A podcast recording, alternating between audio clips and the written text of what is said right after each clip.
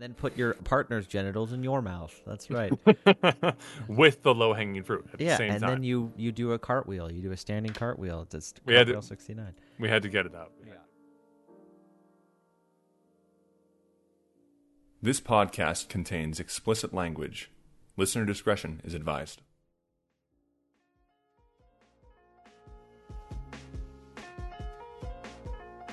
All right, I don't know how to do this. Shit. Okay. I know.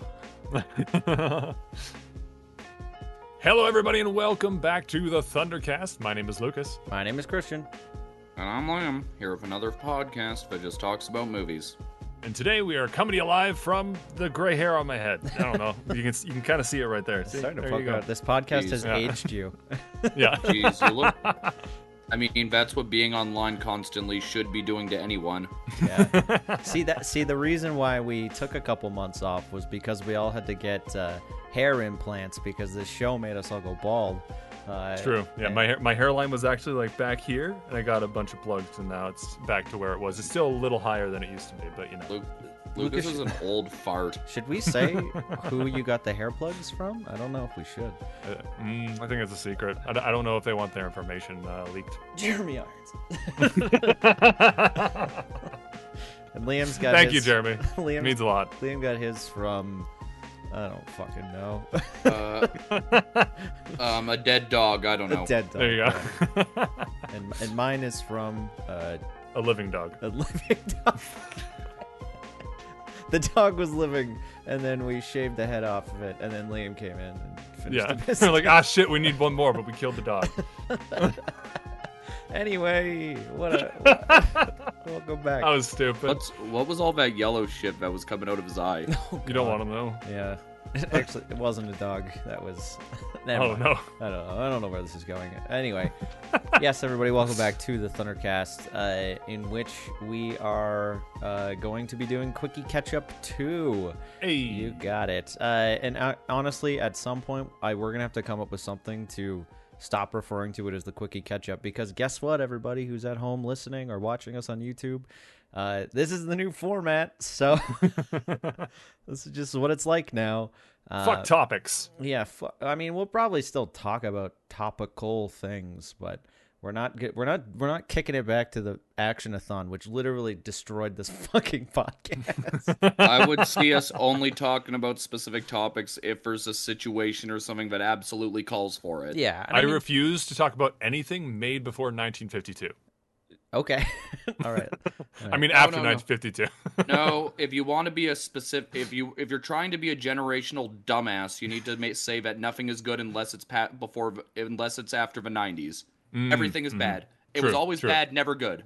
There's never been a good movie after 1986. I would say 1994. Anyway, that's a topic for our next Mm. Jurassic episode. Park is a bad movie. No. Yes, so this is the new format for the show. For anybody who hasn't seen the quickie catch up style of things, you can go back and watch the last episode of the show if you want to kind of get into the groove and vibe of things. But basically, what we do is we're going to do a roundtable thing in which we're going to talk about the movies that we've seen over the past little while. We'll probably have quite a few as we haven't done the show in three months. Um, so I don't know who would like to go first. Um, Lucas Did actually. we play rock paper scissors? Oh God, that's so old school. Um, Somehow, somehow do it o- over over video. yeah, but uh, no, Lucas, I think you have one that uh, all three of us have seen now, Mm. so it'd probably Mhm. be a good idea for us to probably start with that one. Sure. We're gonna open up with probably one of my favorite movies. Hmm. I know I only I've only seen it once and I saw it very recently, but it it like it hit me so hard and it, like I just attached to it so quickly. Uh, and that's everything everywhere all at once. Yep. Are you okay, Lucas? No. Are you happy, Lucas? In another life, maybe. Maybe.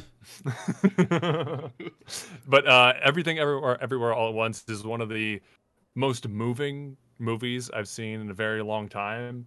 It, it, it's it, I think I feel like it's it's a perfect encapsulation of like humanity Yeah. because it is deeply meaningful and also absurdly ridiculous, which I feel like is what humans are. Yeah, for sure. I would I would agree with that. Yeah. somehow like I, I, I very rarely does like movies make me cry all the time. I'm an easy cry with movies for whatever reason. Okay, I almost never cry. Cry. I almost never cry in like real life, but like when I watch a movie, I'm like, "Meh," and I just bawl. Uh, but uh, not only did uh, everything everywhere, everything everywhere all at once have me uh, crying, it had me cry laughing. Like I was laughing as I was crying. Like I never thought that like I would like be bawling my eyes- out and also laughing my ass off after watching a rock turn around. Like simultaneously, yeah. Just be a rock, Lucas. Thea Rock. Oh, that movie's so good.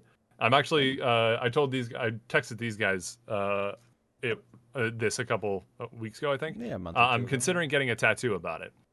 And like basically, uh, I I kind of want to do like a forearm sleeve of just all my like favorite quotes. Yeah, yeah. And base and basically what I want is like a pair of googly eyes on my forearm with just the words "Please be kind" around it. And if you uh, have seen the movie, you'd probably know what scene I'm talking about. I feel like Uh, I- Lucas, you need to get you need to get them on the front, your forearm, not like like on the front, so that you can go like this, and then you can have googly eyes. Like, That's pretty good. That's Yeah. pretty good. and everything everywhere all at once is kind of an anomaly to me because like it's a movie that takes so many things I have come to contempt about movies these days. Multiverses, nihilism, Mhm. humor that at times feels a little memey. Or like you could probably find on there, and then just puts all of it in together and makes something incredible. yeah, Mhm. In fact, I, like- feel like this movie is probably the best argument for existentialism versus nihilism I've seen. hmm yeah. Yeah, I mean, the only other one I can think of at the moment, I'm sure there's more that I've seen, but the only one, other one I can think of right now is Age of Ultron. And I Oh, really, okay. and I, I really like Age of, Age of Ultron, but I think in terms of combating nihilism, uh, everything, everywhere, all at once, is is far superior in like just every regard. Uh, honestly, just on every other level as well.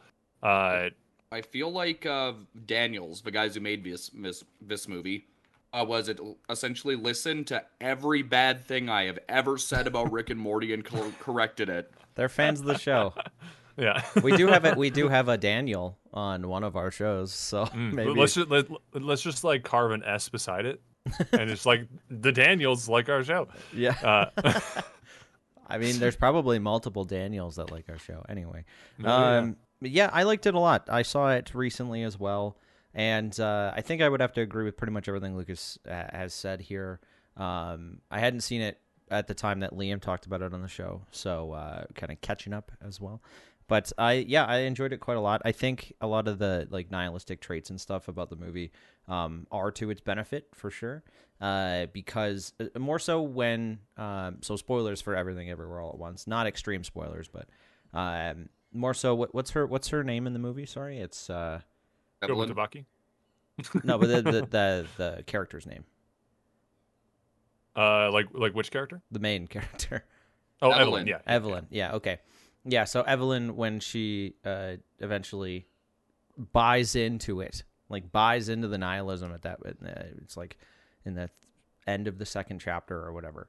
She buys into it and then has we go through pretty much the entire experience of like this is what it's like. This is what your life is going to be like if you're just nihilistic all the fucking time. And uh it really tells you and kind of shows you ways that or a potential like an out where you can overcome this. Like it's not always going to be like that. There are things that are going to suck in your life. And there's going to be a lot of hardships and shit, but you're always going to find a way to kind of or ideally you're going to find a way to to get out of it, you know? And um I mean the the less obvious metaphor, uh sorry, the the more obvious metaphor about like motherhood and uh, relationships and, and familial relationships more specifically and you know marriage and all that stuff um, really is uh, kind of for me it was the heart of the movie um, uh, it's quite literally what it's about um, and they don't really do anything to hide it either you know because you oh, they're much they're very upfront. This is not a subtle movie.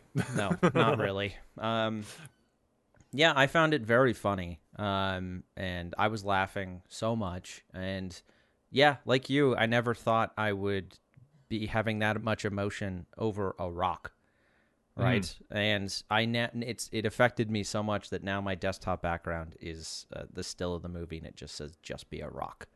Um, yeah, Still, still easily the best film I've seen so far this year.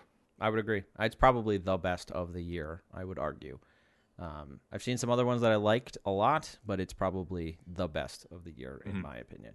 honestly i i like i'm i'm trying to find like something negative to say about it like to, to try to balance the scales but honestly like i'm think the effects are absolutely incredible especially considering it was a five person effects team. Really? Oh, uh wow. yeah it was only five people and they had like a like compare comparing to like like blockbusters they had like shoestring budget basically. Um the all the performances are fantastic. Like jamie lee curtis is hilarious. She's so kwan is is amazing. Michelle uh michelle Yeoh is fantastic. I don't remember i don't remember the actress's name who played joy but she was great too. Um like the- I, I like the cinematography like the effects were amazing. The cinematography was not basic. It was good but it, it wasn't like the, one of the standout things in the The- movie. The only thing I could possibly think of as a negative is um because I've seen the movie twice now. Is um it runs I think maybe a little long in the end, but it's Mm. also because they have to wrap up a whole bunch of stuff. Yeah. So I Yeah. it's one of those things that I'm forgiving of. And also, I feel like that could just be after seeing it on a second viewing. Maybe that is just influenced by, oh, maybe I not I don't remember or recall this part of the movie as fondly as I, I thought originally, and so maybe Um, that could was that could factor into it. It was something I thought about in the theater a little bit as well, but again, like I'm all for like the first viewing. Like just where I'm like, but it's also like you pretty much threw everything in there, so you kind of Mhm. got to uh, wrap all of that up. Yeah, And- it, it, it's a very chaotic movie, uh, but like I, th- I feel like that plays uh, into the themes as well as like like its style. It's it's like obviously it like the comedy in it is ob- is like absurdist. Mm-hmm. Like that, at one point, a guy gets beat up with two dildos. Yep. Like two giant dildos, uh, and it's yeah. I, I I'm having trouble finding words to articulate why I love it so much. But like, I think Waymond I Waymond Waymond Wang's philosophy, uh, and like how how he sees himself as a fighter because he's constantly fighting to like see the good in things and stuff like that. I thought was really inspiring, and like something I've been thinking about a lot in the past couple of years uh, and it's it's it's it's just it's a beautiful movie. It's all it's it's deeply silly, also very beautiful. Yeah, I agree. I had a conversation with somebody uh, a little while ago who referred to the movie as cringe, and I was like, maybe you're just not old enough to really like understand what's really Oh, no. going on Mhm. here. Um, but yeah, like it's, Even- it's it is silly. It like hot. There's Oh, yeah. there's multiple scenes where people have fucking hot dog fingers and toes, right? And it's so ridiculous. But even and then, the fucking it's so hot dog fingers, yeah, the hot dog fingers dance like like between Michelle Yeoh and uh, uh, uh, Jamie Lee Curtis was like simultaneously beautiful, hilarious, and disgusting. Yeah, Like, Yeah. like this movie got me to feel so many different things at the same time. Like it was wild. yeah, I agree. So, even as a hardcore cynic, there it what uh, what is it? It was hard not to feel a little optimistic by the end. hmm Yeah, yeah, I would agree. Yeah, it's a great movie. Everybody should watch it. Everybody should give Daniels money so they can make more movies like that. And give our Daniel money too, Yeah. you know, and then he can throw it back to us. Uh, There you go. All right, uh, I'll go next. So I watched this movie with Liam. Uh, we, I don't think we, uh, I'm pretty sure we didn't talk about it on the show. Um, yeah, because it wasn't out yet. Uh, Liam and I watched Beavis and Butthead Do the Universe, uh, Yes. which is a Paramount exclusive, uh, obviously made by Mike Judge. Uh, it's a sequel to Beavis and Butthead Do America, uh, kind of more of a sequel to the show. I don't know how it really fits in the narrative, but also it's a Beavis and Butthead There's- movie, so it doesn't yeah, really like, matter. It's Beavis and Butthead. Why are we breaking up canon and continuity? Uh, I very much enjoyed it. Uh, it's not a perfect movie. Like I think Do America is a much better movie. It's a Um, lot more. Do America's much more tightly written. Yeah, this one is more of a TV special, and it's a it's a movie that appeared on streaming. Obviously, like it didn't go to theaters or anything, so it's not obviously going to have the same sort of uh, attention to detail, quality, and stuff that you would get out of like a, a feature film. Uh, when it things go to streaming, it's kind of a little bit more for immediate ingestion, and then kind of set it, forget it. Uh, but yeah, I really enjoyed it. It is the same same shit. and that is what makes it just perfect. Like For every joke, for every joke that just doesn't land, there's one where I'm laughing very, very hard. yeah. And Yeah. also, I'm a simple man. Butthead kicks Beavis and the Nads. I laugh. Yeah, yeah, it, and that's pretty much the movie. Uh, the basic plot of it is that Beavis and Butthead are brought to space camp because they fuck up a science fair at their school. They go to space camp, and while there, they just discovered that they are really good at operating this one piece of machinery because, Because it, it looks like a dick going into a vagina. that's all it is. and so they're really good at operating it. And then the two of them go to space. Beavis and Butthead go to space. And then they get sucked into a black hole and then appear in 2022. Uh, and nice. or They have- 2021 interact with or things like Siri. Um, they learn my fu- the funniest joke of the movie where they learn what white privilege is, Mhm. and they do with that knowledge exactly what you think two guys like them would do with it. Yeah. yeah. And it's it, and it even gets to a point where like you know people watch that and and would see the white privilege scene as uh, almost like approval of it, but they're reading it way the fucking wrong Yeah, way. again, if you got anything but that, how, how was it? How was it? If you got that impression outside of that from that scene, I'm I do what I say to you. You're a fucking idiot. yeah, you're a knob. you're dumber than Beavis and Butthead. But Damn. yeah, that's that's what I gotta say about it. I don't Um, know what Liam's gonna say anything about it. No, it's uh I'm not crazy about the updated animation style. Like something I don't know, like they use like the lines are a lot more harsh in this. Yeah, Beavis and Butthead Which look is the same, which is Yeah, very they look odd. But everyone else around them, like it doesn't have like the more crude look that a lot of that Mike Judge cartoons usually have, which I kind of missed. But like I don't know whether it had a mandate or something, or if they just wanted to update it. Yeah, probably just want to update it because if you watch old school Beavis and Butthead, the animation is not very fluid. Like there's often times where like lines will be moving around on people's faces and look kind of more of like a sketch uh, than in this one, which looks yeah, it was made on a computer, obviously, because that's the way animation is going now. You can't really do hand drawn stuff, any, or you can, but you know it's not It as takes a long time. yeah, it's not as expedited. But no, uh, I mean, like, I did really enjoy it overall. I mean, I do understand it's not as tight or cons- consistently good as it could have been, but I'm just happy to have Beavis and Butthead back. Yeah, yeah, me too. nice. All right, Liam, your turn. All right, let's see what I got here. What You should I want talk you want to talk about another one that we've seen together, or I'm looking around. Oh, here's one I saw earlier this year, but I know I haven't talked about. all right? I saw Alex Garland's new film. Oh Men. yeah, yeah, yeah. Oh yeah, I want to see that one. I uh, yeah, I guess we Uh, didn't talk about it on the show. Yeah. So it's getting a very mixed response for a few reasons. One, it uh, was it it feel it's very literal. Like it's all just allegorical. Allegorical. There's no uh there's no subtlety to it whatsoever. And um it's Alex Garland this time instead of doing like asking a bunch of hard questions and doing um sorry, you might. and- yeah, sorry, I just need to clarify something. If you do comment, it, you guys probably can't hear it, but the OBS can hear it. You're probably going to hear my dog. Um, he is a little rambunctious and kind of a fucking terror. So he's yelping in the background. You two probably can't hear it because I have the like the Nope. noise suppression on on Discord, but you can definitely hear it on OBS. So I just want to preface that throughout the rest of the episode. I'm sorry, Liam. Go ahead. Um, but Alex Garland, instead of taking the uh, cerebral existentialist asking hard questions with no answers approach, this time he takes an approach kind of like the movie Mother. Everything is all just obvious metaphor and uh, allegorical for Not all men. No, that, that's the way I see it. That's it's, not all men. It's very much like men are all the same. That's what I'm saying, right? It's like the it's a parody of that concept of not all men. Yeah, right? no, it's, it's, making uh, fun of that concept and saying like, no, that's quite the opposite. It's pretty much uh the way I could describe of a, let me just give a general description of a plot.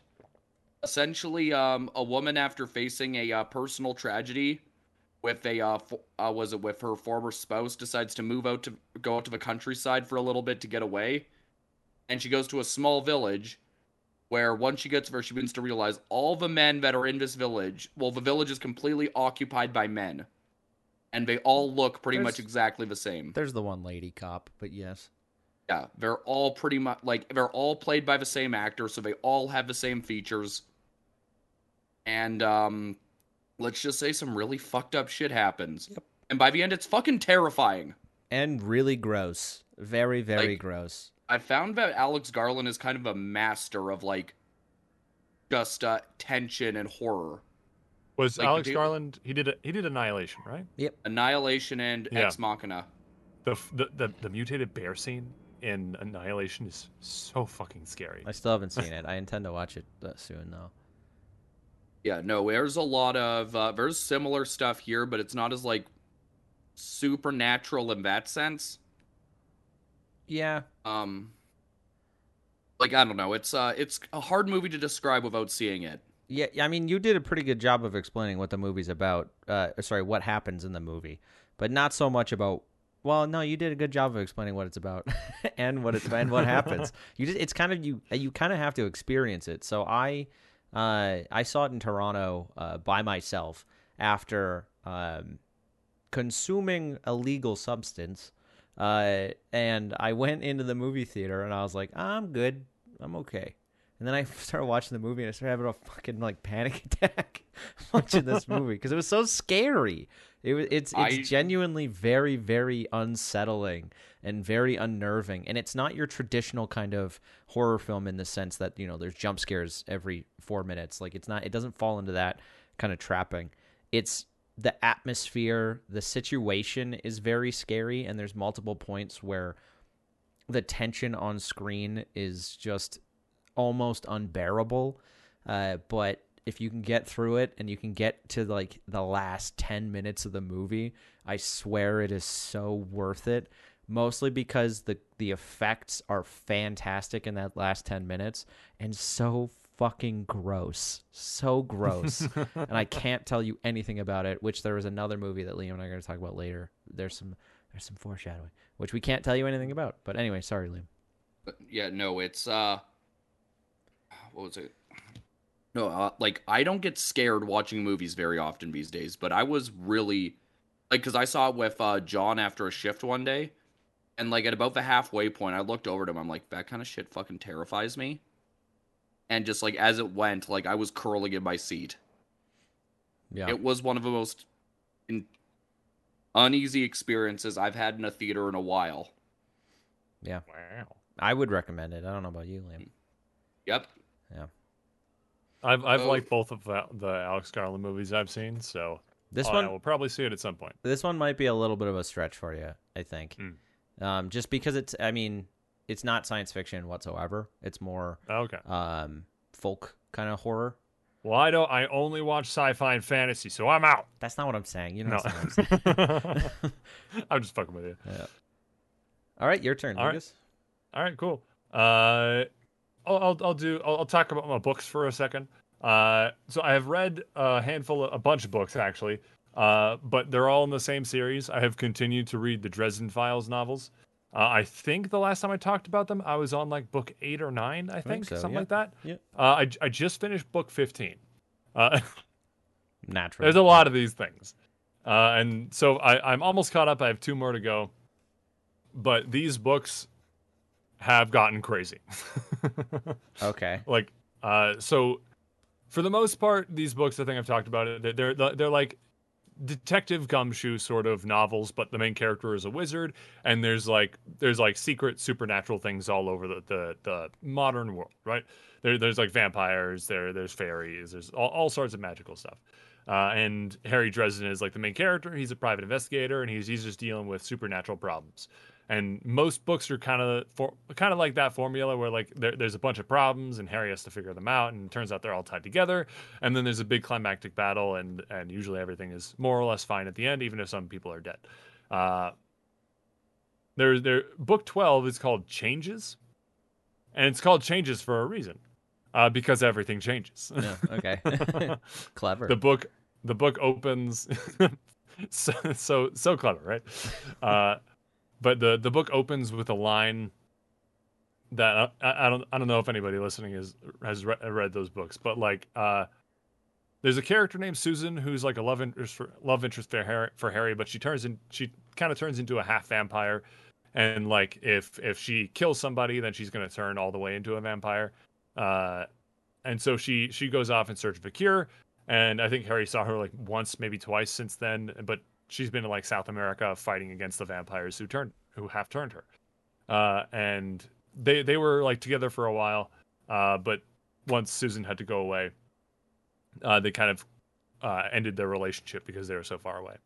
Uh, and changes book twelve starts with the line, "Harry, they took our daughter." Hmm. And previously, did not know anything about Harry having a kid. Uh, so that line just like drew me in. And now uh, every book since then, it's no longer. It, it's more epic. It turned basically on like just on like a dime, just turned from urban fantasy like PI stories to like epic fantasy, just like immediately. Oh wow. Uh, except like except like in the modern world, and but the the scale's very big now, uh, and I'm I'm loving it. I love epic fantasy, so I'm I'm having a great time with those books. And how many and are there? uh, uh, there's a total of 17 so far, but he's still writing them. Oh, okay. So you're pretty so- much caught up. I'm just about caught up. Uh, I would be listening to book 16 right now, but my library doesn't have it, uh, so I'm listening to Dune instead. And Uh, also, you're doing this stupid show. Fuck. yeah, god damn it, no. I hate my Uh, friends. no, I'm I'm I'm having a blast with these books. Uh, I I, I I'm I, I don't want to catch up because like just always having another Dresden Files uh, book has become a bit of a comfort for me over the past couple of years. Yeah. Uh, but eventually it'll come to an end. I think he's planning 22 or 25 books or something like that. So they'll be a part of my life for the foreseeable future. Just Is he an old guy? always listening to it. Uh, Jim Butcher, I'm not sure how old he is. Let me check. Yeah, because you don't want to pull a George R. R. Martin kick the bucket before everything's finished. George R. R. Martin's still alive. Uh, Jim Jim Butcher's 50. oh, you, you got plenty of time with those books. He got Oh, yeah. plenty of time. Got plenty of time. George R. R. Martin, on the other hand, That's what I'm saying. Yeah. yeah. the thing is, George R. R. Martin hasn't stopped writing. He's been writing a lot of stuff. He's just not writing Song of Ice and Fire. I'm too busy writing this robot book. I I gotta write about Dunk and Egg, the the, the hedge knight and his squire. Which honestly, those books are a lot of fun. But Are they in the same But- universe? yeah, Oh, Mhm. wow. Okay. it, it's it's very funny because like obviously Song of Ice and Fire and stuff like that are very like uh very heavy, very political and stuff like that. And Dunk and Egg are very much just like this this this really big but kind of dumb knight.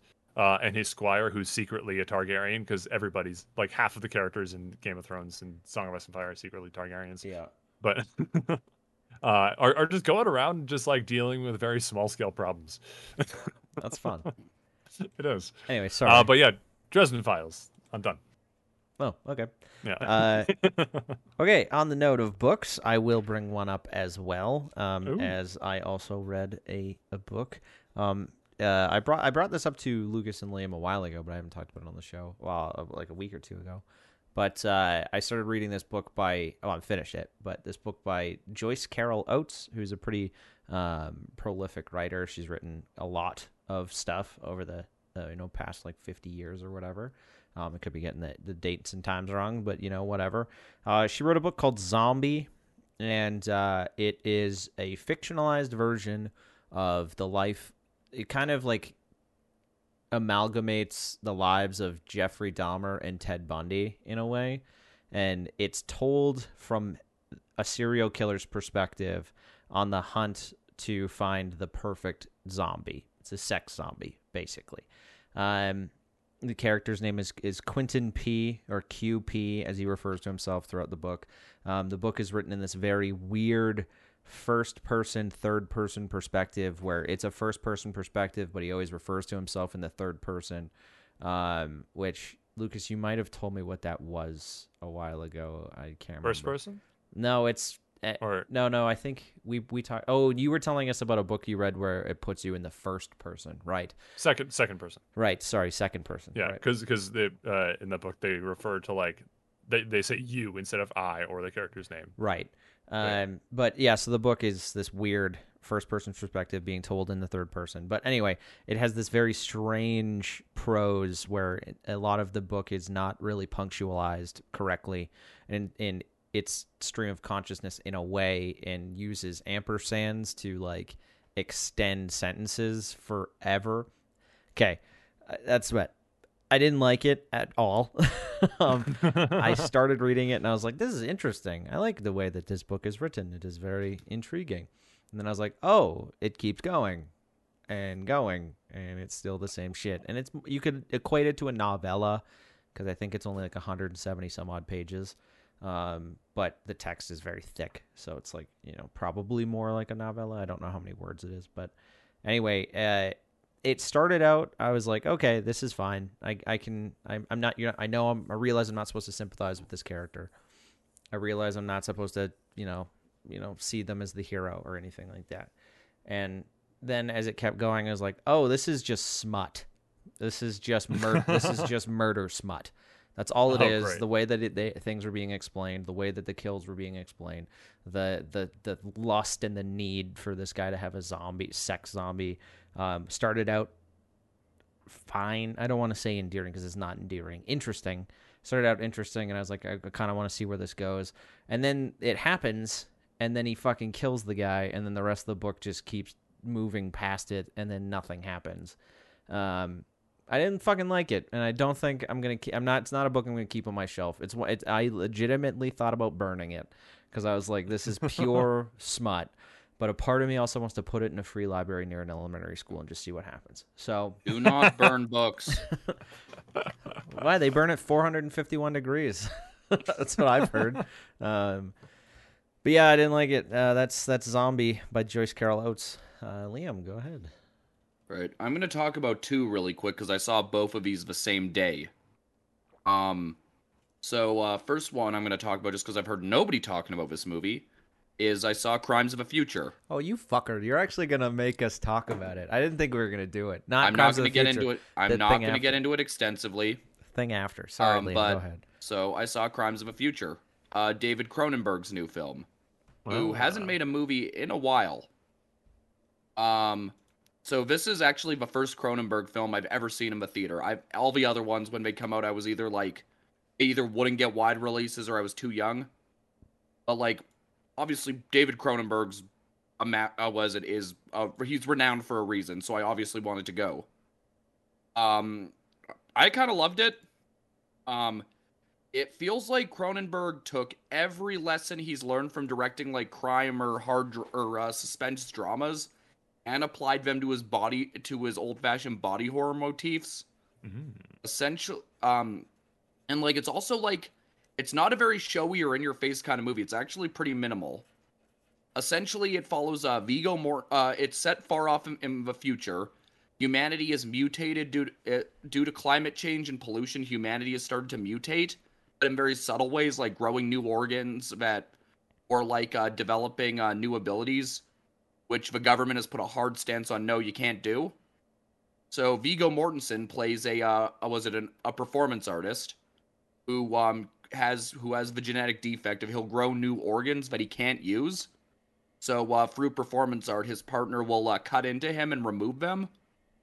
Uh, was it for a mass audience? Um, and essentially, um, he kind of gets roped up into this thing where uh, he, he gets roped up into this thing where people have discovered a new step forward in human mutation that the government is very anti against and they want him to spotlight. And it's essentially just a movie that breaks down the questions and morality of human uh, muta- uh, evolution and mutation. In fact, um, uh, pretty much a day after I saw it, there was one thing that was talked about in that movie that I saw in the news the next day. Oh. With essentially, a person develops the ability to consume plastic, Oh, holy shit! and I Wait, saw in the book, abi- or sorry, in the movie. Yeah, and in the news, I saw there was this worm that they discovered that uh, can consume that can healthfully consume plastic. Evolution, baby. Wow. Um, no, but in in tone, it's very Cronenberg. It's very still shot. Um, but like his way of lighting is incredible. Like there's one scene where uh, even the camera's kind of just following through um, while Viggo's talking with Chris, Kristen Stewart, and like just the way the camera moves, he goes through a dark area, and all the way to the other side of the room, and he's still lit perfectly. Like I don't know how they accomplished that without doing a whole other setup. Hmm, yeah, yeah. Um, there's also some great like uh, weird humor that I kind of love. Like um, there's this uh, one performance art. There's this one scene of performance art where it's a guy who uh, just has a bunch of ears sewed onto his body with his eyes and mouth shut, and then he dances around to EDM music. okay. How Cronenberg of Cronenberg, yeah. Um, all the performances are great. Like I don't think anybody pulls uh, the best out of Viggo Mortensen like David Cronenberg. Yeah, that's for sure. Um, uh, Did- Leia. who did, what what other movies has he done with Viggo Mortensen? Was that History of Violence? yep. And History of Okay, cool. Violence, Eastern Promises, A Dangerous Hmm. Method. Oh, okay, so they work He- together a lot. Okay. Yeah, he's consistently worked with um, uh, Viggo Mortensen for years now. Uh, another fun fact about this movie is that uh, it was a completely Canadian sourced production. Oh, nice. filmed, in, Um, filmed in Ontario and Quebec, I think, right? There were some parts that uh, they did go overseas to shoot, but it was like pretty much in sourced Canadian. Nice. Um, it also has this thing where um, oh, no, Liam, you are incorrect. wait, was I? Yeah, it was shot entirely in Athens. Huh. oh. Yeah. Well, thank God for the internet. Um, it also has that stuff I love where this is a weird thing to comment on, but I like how everybody has very sci-fi names, but not like overly in your face. Like Saul Tenser. Okay. I love it. Um, Does he have like really Or, like- tense muscles or something? No, uh, they're actually not Viggo. superheroes, right? Sorry. No, he's actually like very sickly. Like Viggo needs to, uh, he needs to sit in this chair and consume this specific food. Like if a chair like moves his stomach and like so he can properly digest it. No, but overall, uh, it was just really sweet to see, and it's once again one of my favorites of the year so far. I'm just looking at the names, and you got you got Saul Tenser, Caprice, Timlin, Wippet, Lang Dotrice. yeah, those are some names. Whippet, all right. Whippet sounds like a Shadowrun character. T- played by Don McKellar, who's a very uh, notable uh, uh, Canadian filmmaker. He he was in a movie. I don't know if we saw it in film school, Lucas, but it's called. He directed a movie called Last Night. I don't think we watched it. Never mind. I might have I watched that think when I was in high But- school. Um, but yeah, but even the once it was over, even I turned to the person who I saw it with. I said like, "That's probably the most Cronenberg movie Cronenberg has ever made." Yeah, yeah, Like it's him kind of reveal. Re, uh, was it again? Like it's he uses like a he shoots it like he shot a lot of his recent dramas, but he's revisiting a lot of old themes and ideas. So it was kind of refreshing to see him do kind of like a body uh sci-fi film again. yeah. Uh, the last movie he made was Maps to Um, the Stars in 2014. So Oh yeah, it's been And, a uh, while for him. And then that's that's the thing. All that movie made by a Canadian auteur at the top of his craft. Then I saw a mo- uh, then I saw an idiot movie made by an idiot a few hours later, and that being Jurassic World Dominion. so Like I remember the whole time sitting in that theater, I was like, "Oops! I just finished watching Cronenberg, and I'm stuck with this." So, a little bit of insight for those of you at home. Uh, this episode was originally going to be a Dominion episode. That's thus my little breakdown or uh, meltdown at Liam when I was like, "You motherfucker." Um, that was the that's the genesis of that, or sorry, the Dominion of that. No, that doesn't make sense. Okay. Anyway, that was the original idea, but I I didn't get a chance to rewatch it, but I I was there. I was sitting two seats beside uh, two weights two seats away from Liam, uh, and I'll let Liam say what he his piece with it because I feel like Lucas and I had a much different experience watching this movie. So the biggest takeaway I had was I was like, okay, I've accepted that these things are going to be dumb. Like I'll just sit there and watch the dinosaur madness. Like it's set on a foundation for stupid. So I mean, like at least I could just own that, and we're gonna have dinosaurs in the modern uh, world or whatnot. But do you know what I realized while I was watching it? Do you know what I'm really fucking sick of? These movies fucking lying to us. this movie promised a movie about dinosaurs. Uh, was it in the modern day, like rampaging through uh, New York? Uh, was it through Tiananmen Square, or um, uh, was it, or um, I don't know, pterodactyls flying around the Eiffel Tower? No, Velociraptors in the Roman Colosseum. That would have Yeah, been no. fucking sick. yeah, no, it's about uh, giant. It's about mutated bugs causing a crop crop shortage. it, it's about crickets, yeah, or, Yeah. No, or the whole time this movie by the time this movie was over i think the first thing i said to christian was colin trevorrow is an idiot a beautiful idiot, though. Um, I think I was supp- I was supposed to go to Dominion with you guys, Yep. but I got COVID, so I couldn't go. You got COVID. I think that was the Yeah. first official COVID, right?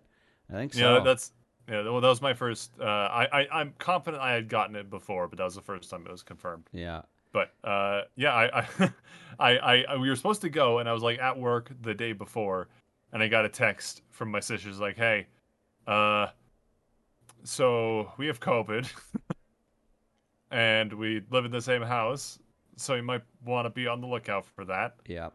I'm So like, you "Oh, okay. I remember you weren't sick when when we went to go see no, it, but you I wasn't. I wasn't. I wasn't sick that day, and I texted the, I texted you guys being like, "Hey, I don't think I should go. Uh, like I would like my people I live with have COVID, so it's pretty high chance I have it, and I don't want to."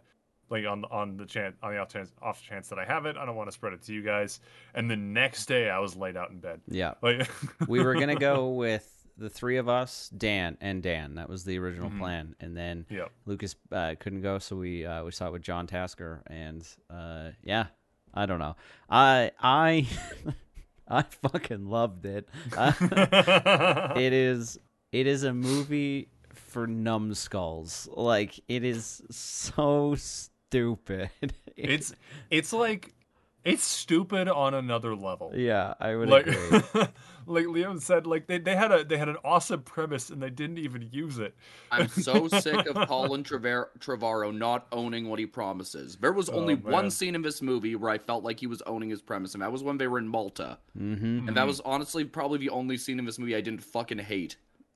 You were having a good time watching. Yeah, because I was like, wow, who I was, and I was like, I was j- like, just wow.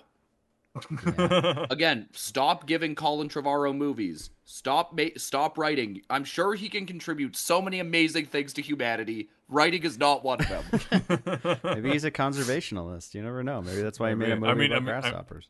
I mean, based on the messages that this that his movies are like very clumsily attempting to communicate, he's probably something of a conservationist. yeah. But like, it's like, oh my god, Dominion's so stupid. Like, it, it, it thinks it's so good. It thinks it's saying something so important, and it's just so deeply stupid. It's just Also- Jurassic Park fan fiction, but Basically, done very, very poorly in the Mhm. sense that I don't care what you say, this is not a fucking Jurassic Park movie. It's a movie that happens to have Jurassic Park people in it. Um, There's the there's one shot that I texted to you guys as soon as it happened, where they like remade the Jurassic Park logo with Rexy like like putting her head through like this round thing with water circle. coming through it, yeah. and I'm like they they couldn't resist. They, They just could- they just had to. the other thing that this movie does that I'm so sick of in movies is meme writing. Mm. Like, oh, uh, you gotta have Ian Malcolm button up his shirt. You gotta have like little homages to the old movie because I don't know if I Like, call that uh, meme writing. I think I think it's, it's literally, it's literally okay. Fine, I'll call it what you don't want me to call it. Reddit writing. that no, it's it's fan fiction. It that that's the way that I would interpret Yeah. it. Um, I think when you, I, I I just want to clear some up. When you talk about like meme writing, I think more so what you're talking about is thing like my interpretation of what that means is that you're writing things with the intention of it becoming coming out of the movie as a meme. Um, while Or I saw paying I, s- homage I saw or the thing. playing into a meme. I see them. I I mean I see them as different, but I mean, I can, I can kind of see where both you are coming co- coming from because like like the like Jeff Jeff Goldblum like buttoning up a shirt and everything, and like that's playing off of memes that exist. Mhm. Whereas you're talking about like trying to create new memes. okay. So I fair. can kind of, yeah, I, I kind of see where you're both coming from, but It's the same shit where it's like it's like Dafoe and Spider Meme looking into the camera saying, "You know, I'm something of a scientist myself." yeah. Mhm. Again, I see this shit and I'm like, I can't believe it. Even the obnoxious factor was this time around. Like Chris Pratt, like Owen Grady isn't like his obnoxious self of this movie, or Owen Gravy isn't his obnoxious self of this movie. He's just action man. He's he's Tom apparently- Cruise. He's Tom Cruise. apparently Yeah, he's apparently strong enough to stop um, uh, what is it? To stop a large dinosaur with a lasso with his fists. I was not expecting a Jurassic Park movie to take a secret agent like Mission Impossible twist, and Mhm. they did it. And I obviously we've already mentioned it, but like the Malta bit is pr- probably the best part of the movie, hands down. I could. there's one part of it that drives me crazy though. Oh, uh, spoilers for Dominion. The movie's been Yeah. out for a month or like a couple months Yeah. on home video. So and I, I texted you guys about it as it was happening. But like one of the characters is like stuck in this little box, and this raptor's like coming at him, but the raptor can't quite get in, and he has a gun in his hand, and he refuses. Like he doesn't. It, it doesn't even cross his mind to shoot the raptor in the face. It's right there, and he he looks up and he sees a door, and he shoots the lock off the door, and he climbs out. I'm like, shoot it in the face, and you're done. Like you're like, problem solved but he won't shoot the raptor. Nope. Like, what are you doing? Oh, whoa, ow. Is You- oh, was that loud? You just clipped right out. I gotta, I oh, gotta, my bad. I gotta cut that out. There was for those of you at home, you're gonna hear a slight pause. That was for some reason a loud squeal, and it wasn't not Lucas's fault. Anyway, it was also a scene where for for a brief moment Alan Grant turns into Indiana Jones. Yep. Yeah. No, everything. man. uh, what is it? Everything about this movie was fucking stupid. I gave it a 2 Mm-hmm. Still loved it. I told I told Christian like when it's like, oh, we should probably rewatch. I'm like, no, you're not. I'm I am going to hurt someone if I watch this movie again.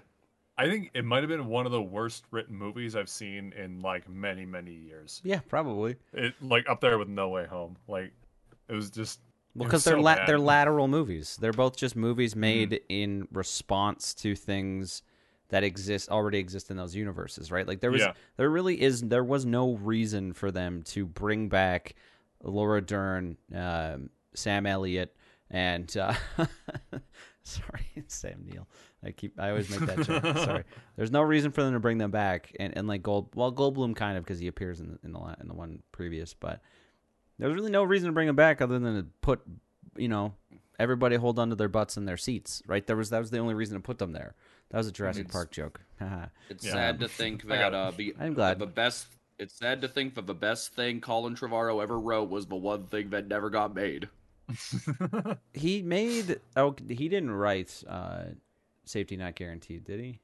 I don't know. That no, I think fine. he just directed it. I like that movie. Yeah, that one's good. He I- wrote I- a, uh, yeah, I'm, I, I'm, I don't know. I don't know if I would. I mean, it's probably better than Rise of Skywalker, but I don't know if Duel of the Fates is. is I'll is call it a- good. Yeah, it's a pass. It's passable. There are a lot of ideas I like in there that I've seen. Mhm. Again, like to say passable from Colin Trevorrow is good in, by degrees of separation. Fair enough. Fair enough. I, it's a it's a divisible movie here because I thoroughly enjoyed it. I Uh, had like I, I'm never gonna watch it again. I had a really good time, but I do think it's terrible. I don't think I'll ever see it again. Yeah. Um, Lucas, what do you got for us? All right, since in my last section we kind of brought up George R. R. Martin, I might as well talk about the thing that's related to him that I watched. Uh, I have been watching House of the Dragon, the uh, Game of Thrones prequel series, uh, and I think prequel series is kind of unfair to call it that because it does happen before Game of Thrones, but like has very very little to do with Game of Thrones. It's just it's like a couple hundred years before it, and and ha- and some of the fa- the same families are in it, but like aside from a couple references here and there, like it's a completely separate thing. Right. Uh, and maybe I'm just a sucker, but I fucking love it. Really? Okay. Because I, didn't I didn't the- expect that the- from you. because uh, what what they're Dan Weiss and David Benioff are Yep. not involved at all. George R. R. Martin is involved. They've got uh, completely different writers, completely different cast, uh, and it feels very it feels very similar to the first like four seasons of Game of Thrones, where you know they took it seriously and and wrote it like it was uh, a, a TV show and not some dumb Michael Bay movie. Mm. But like, um, it has all the same shit that Game of Thrones has. There, there's tons of like nudity and sex and gratuitous violence and incest and all and like extremely inappropriate uh, sexual age gaps and stuff like that. But like, uh, it, it it's it's very deeply influenced and based on like medieval politics. Oh, so, like, okay. I kind of give it a pass for that kind of stuff because that's what it Well, is. Yeah, that's the But, like- point that people didn't really seem to get who critiqued earlier seasons of Game of Thrones. Mhm. Though there were definitely some things that Uh, Went- it, definitely- went, went beyond the line. Yeah. Um, and also, I've always found Game of Thrones to be an excellent mirror for um, how, uh, despite this being a medieval, complete, a completely medieval like inspired fantasy, it kind of shows how humanity never really changes. Yeah. and, like yeah, how for sure. a lot of that shit, like the Game of Thrones, is still being played. That's why they're Mm-hmm. still off in fucking Iran. Yeah, yeah, definitely. And like, well, the, and one of the things about House of the Dragon is it's the it's very very much about patriarchy, or at least that's one of the themes. Because uh, one of the main characters, Rhaenyra, who's the princess, uh, she's named heir to the throne, uh, but like people are very very unhappy about it. Everywhere from the lords of the world to the small council to like just the common folk, they're very upset about a woman being named heir to the throne because it's, it's never been done before. Uh, and also, there's like uh, power is obviously a huge theme, as it was in Game of Thrones. There's this really I, there's this, there's a sort of uh, symbolic bit that's like recurring uh, throughout the series, and that's um, the King Viser- Vis- Viserys. Is that his name? I think so.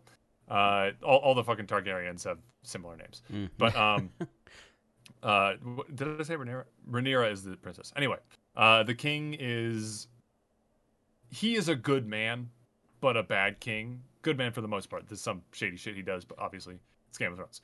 But um, or it's Song of Ice and Fire, I should say. Uh, and like he's generally just desperately trying to keep everyone around him happy. He's trying to do the right thing, but he is sitting on he's literally sitting on a chair of swords. Like, it, it- like, and there's people around him always conniving and always uh, who are super ambitious and trying to gain power, and like it's basically tearing him apart. He's not a worthy king and one of the one of the uh, because he's too kind and compassionate.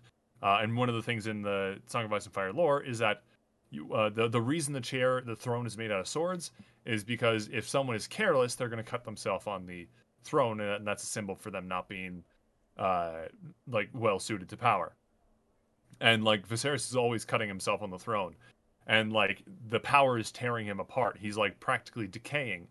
And uh, in episode one, he cuts his small finger, his pinky, uh, in uh, on the throne, and the next time it is ba- really badly and the next episode is really badly infected and they're trying to save the fingers uh, and the next episode he's lost both those fingers Oh wow. and like okay. and so like he is slowly falling apart and also it, it, it doubles as metaphor for his hand in game of thrones the king has a hand who's a person who's like uh the right hand right hand person That's Uh, what and- uh, Sh- that's essentially what Sean Bean was uh, in the first season. Christian. Oh okay. yeah exactly and um his hand is like corrupt and so his literal hand is like rotting away Hmm. uh, and the, like the, there's there's lots of metaphor and lots of symbolism in this in this series already, and also it's it's a weird casting, but also it's it's really good casting. Uh, Matt Smith, who played the Eleventh Doctor, Mm-hmm. is playing like the asshole bad boy character.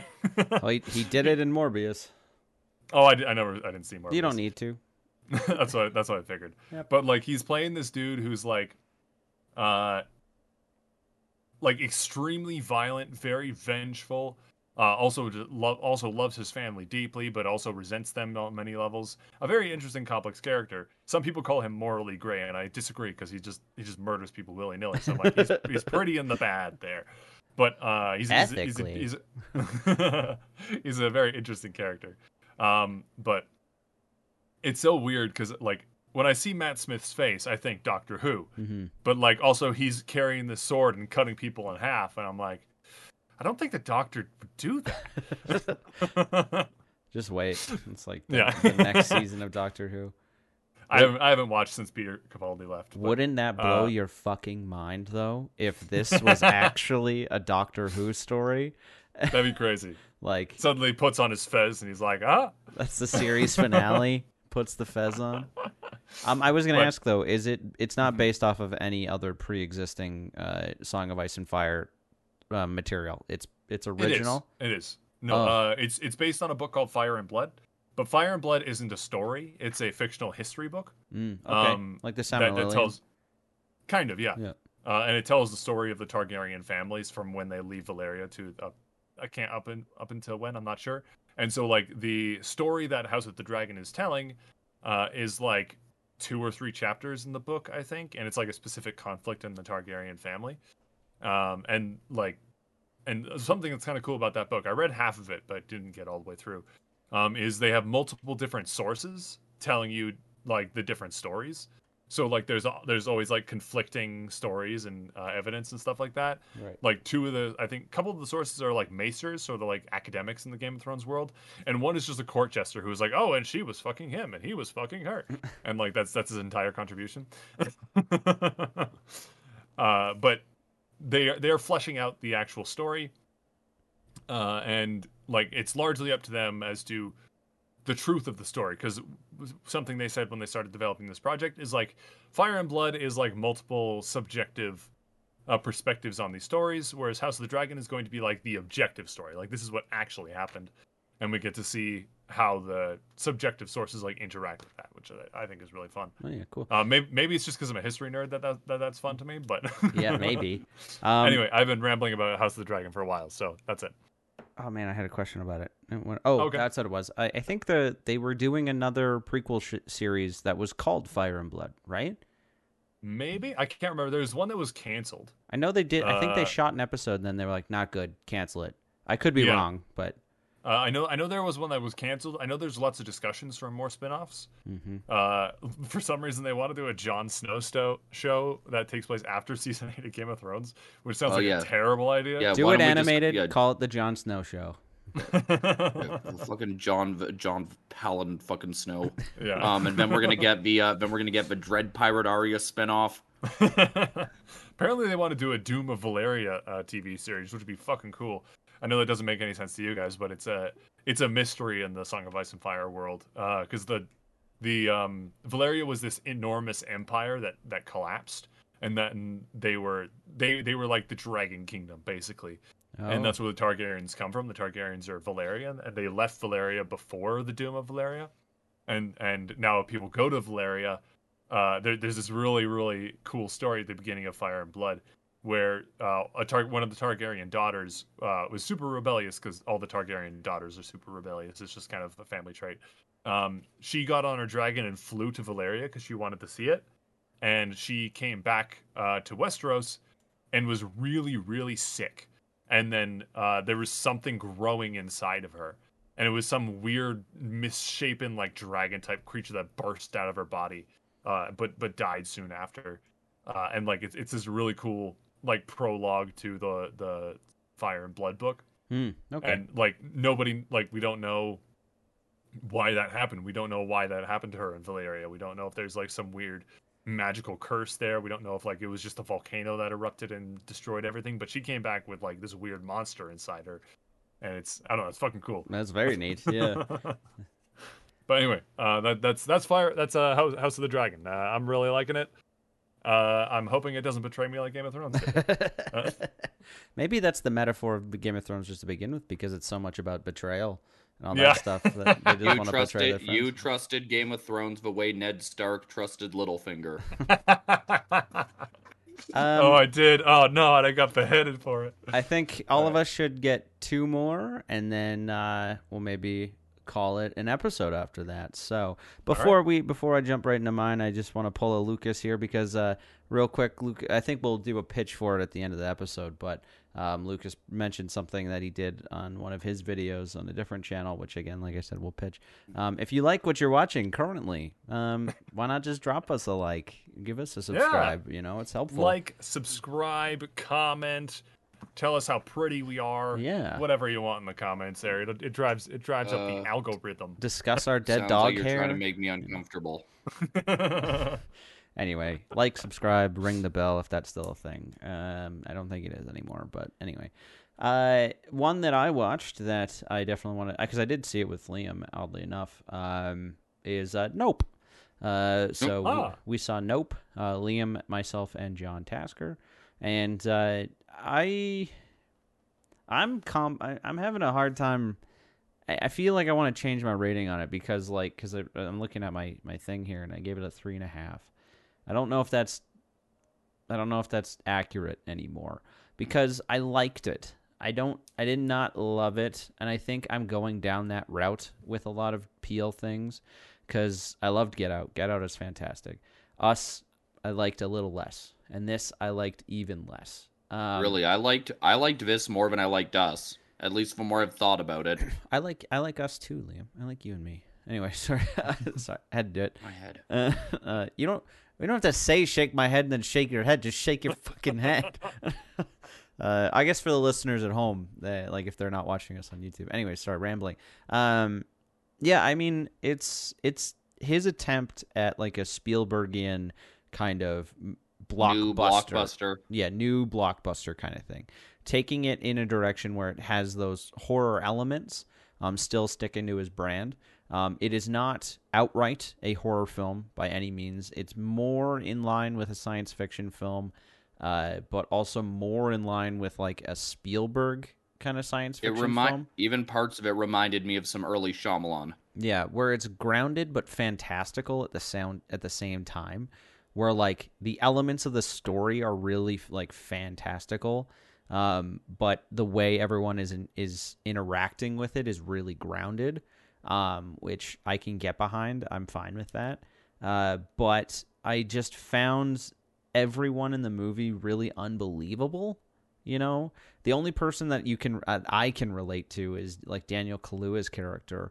Um, but even then, he's just kind of a sad sack the whole movie. I mean, rightfully so. There's a number of reasons He's just why. kind of a quiet guy but who's clearly more comfortable around uh, animals than he is around people. and I'm I don't know if it's coding or anything like that, but I was getting some like neurodivergent like um, portrayal in or sorry uh, uh, tendencies from his portrayal, which I don't know if I'm just reading too far into it. I probably am, um, but his sister, played by Keke Palmer, um, she's really over the top. She's like the opposite of him, so she's really over the top. She's you know To a point where I was really scared she was going to get irritating. yeah partially because uh let's i mean christian knows this about me in real life but i don't have a very high tolerance for people who are always promoting themselves or trying to make themselves the center of attention Yeah. Um, and I also feel like, uh, uh, sorry, and on the inverse of ones that I wasn't really, sorry, that I was more uh, keen to, uh, Steven Yen, is that how you pronounce his name? Yen? steven yeun Yeah. He, he he's great. He plays like this really shady kind of business. Well, it's not even shady. He plays a a businessman. he's a guy who experienced a trauma at a young age and took all the wrong lessons from it Yeah. Uh, and so no shady business practices, but because he does everything on the level. Um, did you just Mr. Miyagi that fly out of the air? I did. Cool. Uh, a, it's a fruit fly. uh, You see it? hell yeah. But uh, anyway, he's he, his performance is really good because I've never seen him do anything like that before. The only thing I've ever seen him from was like The Walking Dead. I still really want to watch Minari, but you know he's he is flexing a lot of his muscles, improving himself as like a, a, a very good character actor um, for Hollywood. Um, but honestly, the one person in that movie I like the most is in it for like the sum total of like five minutes, and that's Keith David. And like Keith David is Oh, Keith fucking- David's in that movie? he's the bomb but i can't i can't tell you anything without ruining the movie um what liam no i can't hear you i think you, your your microphone might have unplugged Oh, no. that's all right Can't hear you. i can't hear you sorry for these technical dif- difficulties at home Oh, what's going on? Did Mike die? That'd be awkward. we're gonna Anyway, take, what I um, watched, no. we're gonna take a hot moment here so excuse the jump cut all right we're back liam i was gonna say why would keith david of all people be he only had like two lines because he's just he's such a powerhouse of just a human being. but he didn't really do anything he was just there I don't care. I'm allowed to like his That's- that- performance. That's all Keith David has to do. He just has to be there and he makes things better. uh, i was gonna say that i absolutely buy daniel kaluuya as his son Mm-hmm. like even in his voice he's doing a little bit of a you could tell he's putting a little bit of something on um also in this movie who i was shocked to see was uh a villain from the crow Oh yeah, yeah he plays a uh, cinematographer who's kind of like a self-righteous like reclusive prick I take it back. I like him the most. I like and he him. uh, has a voice where he talks like he's always uh, he's smoked 20 packs of marlboros a day for 30 years Yeah, Um, but um, no, my biggest criticism with it is mostly that by the end, it seemed like every everything it seemed like Jordan Peele was trying to get across seemed to get a little muddied due to the fact that he wanted to do a crowd pleaser ending. yep. I would agree. Um, like, and I do like a lot of what he's trying to say. Like, I didn't think he overextended himself with ideas the way I felt he kind of did with us. Um, it's just that he didn't really stick the landing with the way some things played out. Yeah, I mean the Um, man's also- made a pretty traditional horror film, at least in terms of atmosphere.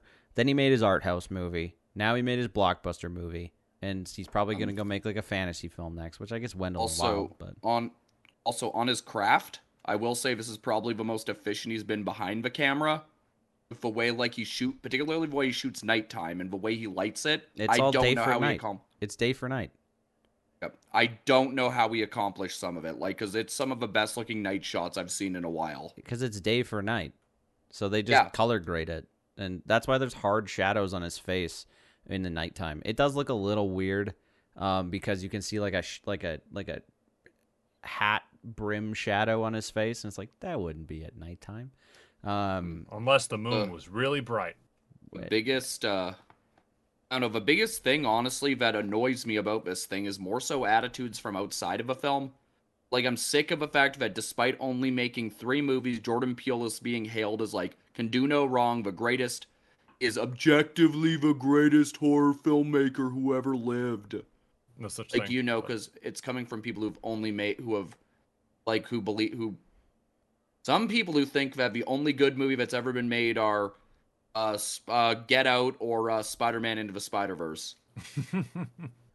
both very good movies. Yeah, Not but the only the only no other good movies exist. Those are the only two that have ever been It's made. true. It's true. It's facts. Um, no, overall I did like it. I think it's probably second favorite. Like I liked it more than Us, but I didn't like it as much as Get Out. But I begin, I think Get Out is one of those things where we got to stop holding everything to the same standard. It's the same problem we'll see no, we saw happen with Nolan. Yeah, yeah, pretty Hmm. much. Uh, Liam, Alright, cool. what's one that you watched? Um, one I'll talk about, just because now I still have to kind of pick and choose. Uh, one I saw with Christian just on a whim Mm-hmm. was called uh, Bodies, Bodies, Bodies. Liam and I saw a lot of movies in the past three months. I'm not gonna lie. So I figured we might as well just cover what we saw together. yeah. Um, no, I was at work and Christian texted me saying, "You want to go see Bodies, Bodies, Bodies?" I'm like, "What the hell's that?" Uh, so I Google it. I'm like, "Okay, this looks interesting," and we essentially met up and went. Essentially, it follows a bunch of contemptible, obnoxious young people. Uh, was it influenced by the TikTok generation who get together and decide to have a party? Not influenced. Are the TikTok generation? Yeah. Okay, so uh, yeah, so essentially the kind of people I absolutely contempt. Mm-hmm. Um, and uh, they People essentially like just meat. No, they're a bunch of they're essentially these rich white kids who decide to try and have a par- who decide to have a party during a hurricane, Yeah. and uh, they start playing a game called Bodies, Bodies, Bodies, where you walk around a house, somebody per- uh, was it, and you pretend to murder each other, and then things go awry when the power goes out and one of them is actually found dead. And it's essentially a who done it with a bunch of obnoxious, contemptible young people. and uh I think what I appreciated most about it is that like it's my kind of satire Mm-hmm. or it's genuinely very mean towards its tar uh, was it towards its targets and isn't afraid to say what I've been thinking about the whole thing or what clearly the writers seem to think about all of this like uh essentially um like they essentially just everything um uh, was it everything you we make uh, was it you can make fun of uh, uh influencers for only caring about social rights when um it's convenient to them uh, was it attention whoring the shit out of yourselves um going off and uh doing those stupid dance videos where you lip sync Mm-hmm. TikTok. um yes. yeah every and essentially um uh and it's essentially a breakdown of just how shallow a lot of these people are or can or at least come across like because a lot of these people i don't know i just get that impression from listening to them talk um it's uh um i will say that i don't wouldn't say it's a great theater movie i personally think it would have watched better at home with a group of friends With the lights Yeah. off at nighttime. Because it's very dark. It's a very dark, dark movie. Uh, not not in the like in the cinematography department, obviously. Oh yeah, yeah. I also think it was a risky film to make because I've noticed a very scarce amount of horror comedies made these days. I may mean actual horror comedies. Like even though as mu- even though as much as I did like Scream, I didn't think it was as funny as it could have been. Um, and just uh, and just also a movie that's satirical about who it's marketed to. Yeah. Yeah. A lot of studios are very scared to make movies like that right now. Yeah, I would agree. So it was really refreshing to go see one of those. Um, the whole cast is great. Like Pete Davidson plays the kind of jackass you expect him to play. yep. This is Um, typecast at this point. Yeah, no, and also, how does this guy get girls? He looks like uh, looks like Steve. He looks like Steve-O fucked It's Beetlejuice. because he's it's because he's funny. That's literally the reason. And also, we're don't know, we're, we're not the three dudes to talk about. I don't know. like, he tells wh- jokes. I don't laugh. In my like just based on what I've I've learned, women have very different taste in men than men do. Yep. Um, the uh, um, who else is there? The girl from Borat too. Yep. Maria I'm ba- just happy to I think is her name. I was happy to see her. Or most everybody else, I wasn't. I was not familiar with, Yeah, they're with all the no- exception of Lee. Nobody's- Pa- Oh, no. with the exception of Lee Pace. Yeah. Lee Pace Who, is when in we, that movie. yeah, we Yeah. were watching. I was like, oh, sh- I was like, oh shit, Lee Pace is in this. And he's That's he's great. honestly just kind of there, but Um, he's really funny. I don't know. It's just funny to see one- Lee Pace play against all these very young people, and he's like Mhm. in his he's like forties or in his forties, and he's just he's the old guy at the party. That's his character. I think the best thing I'll say about this movie is how it ends. hmm It has one of the most perfect endings I have seen in a while. Uh, to a point where I just wanted to say thank you to whoever wrote this thing. Yeah. I don't have much to add um, from what Liam had to say there. It's pr- I'm pretty much feel the same way. Uh, I really appreciated how it's it's a slasher movie, but it's not a traditional slash. It's a slasher movie because of the body count and because it, it's uh, the way that things unfold. But it's very satir. It's not satirical of horror films. It's it's just happens to be a horror film that's also a, like Liam was saying a satire of the people that would go see these movies, right?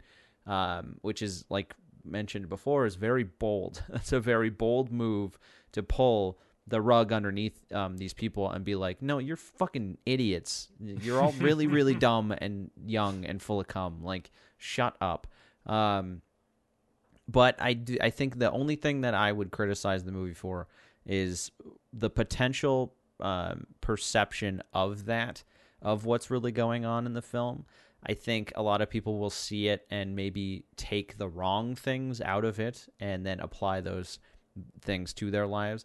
Like there's this scene where uh, Pete Davidson is explaining what gaslighting is and how it's overused in popular culture um, and has kind of lost its definition now. And is people use it without actually understanding what it is, or just like they hear it and it's like, oh, that sound makes me sound smart. yeah, and it's it, it you know it, it's kind of been used now to be like you're being mean to me, therefore you're abusive and you're gaslighting me. And it's like that's not what's Yeah. happening. You're like you're not listening to me.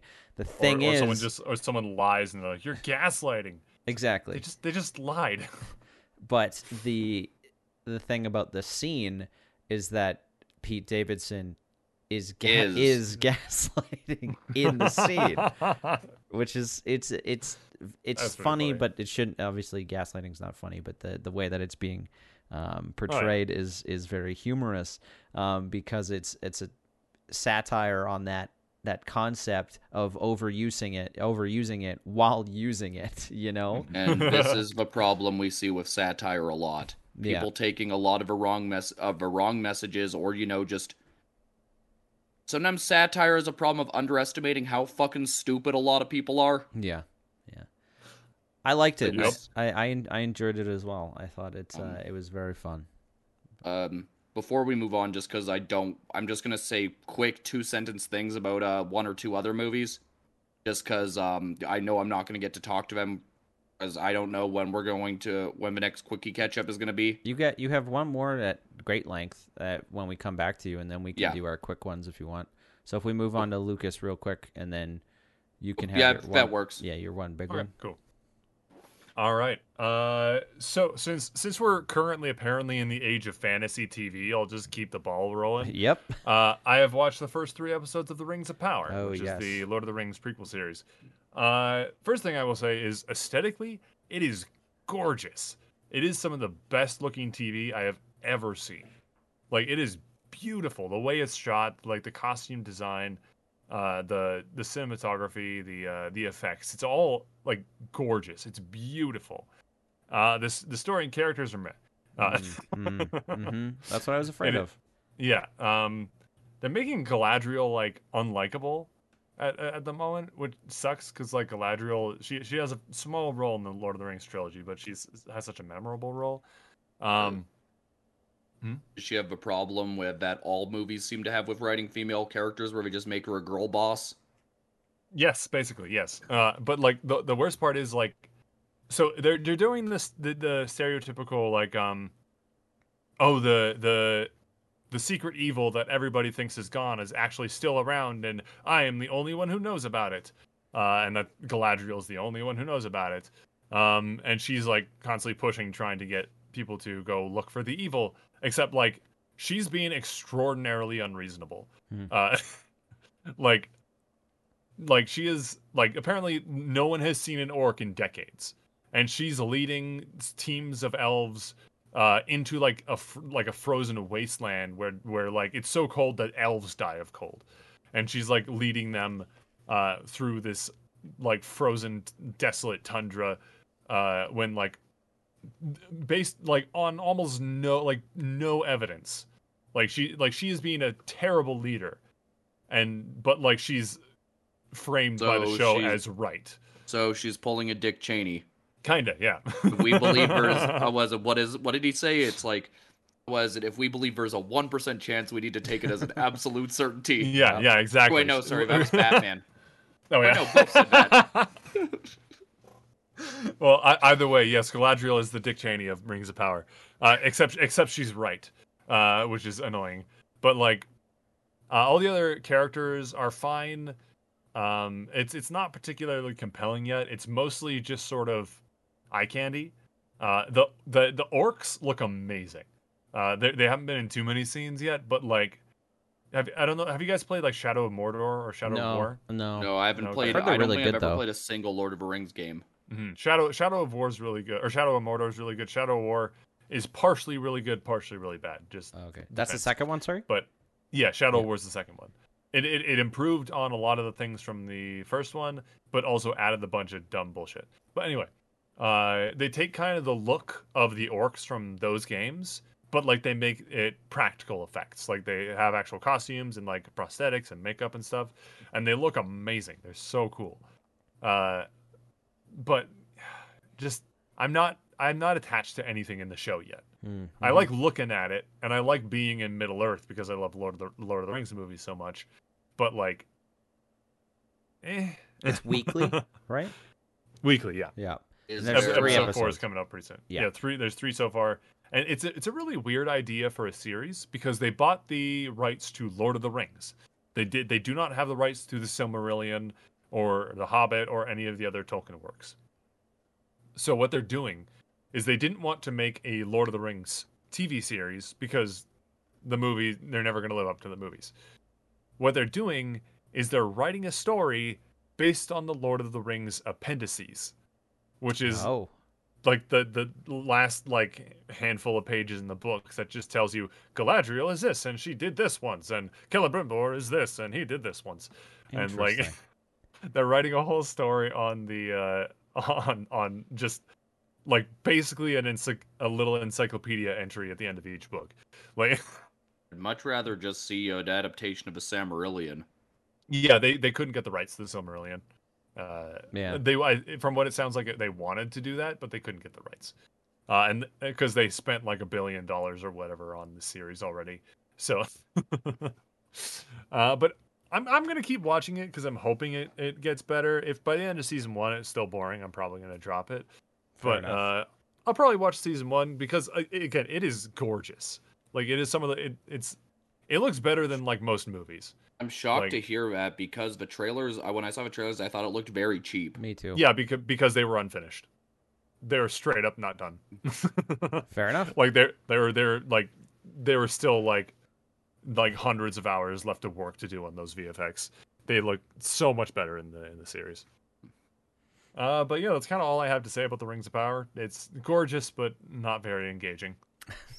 That's unfortunate. I don't think I'm Yeah. gonna. I don't. I don't think I'm gonna watch it. Um, Yeah, mostly have to. because I like. Thank you. I appreciate it. Thank you. I don't, thanks. I won't. You're welcome.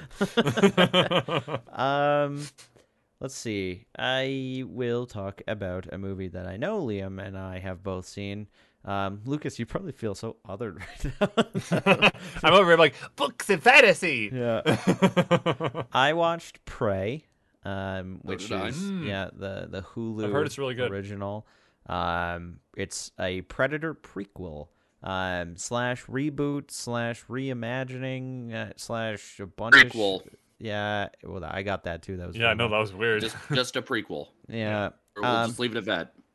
yeah, it's so cool. I really, really enjoyed it. I think the concept of simplifying a Predator movie down to the most bare bones material, it was the perfect idea. Just it comes to Earth, it starts killing things. Now we got to kill it. That's all you need. That's it. and then the backdrop of it being, uh, you know, in um, like Frontier. the frontier, you know, fur trappers and um, indigenous people and all that stuff uh, being the main characters of the film.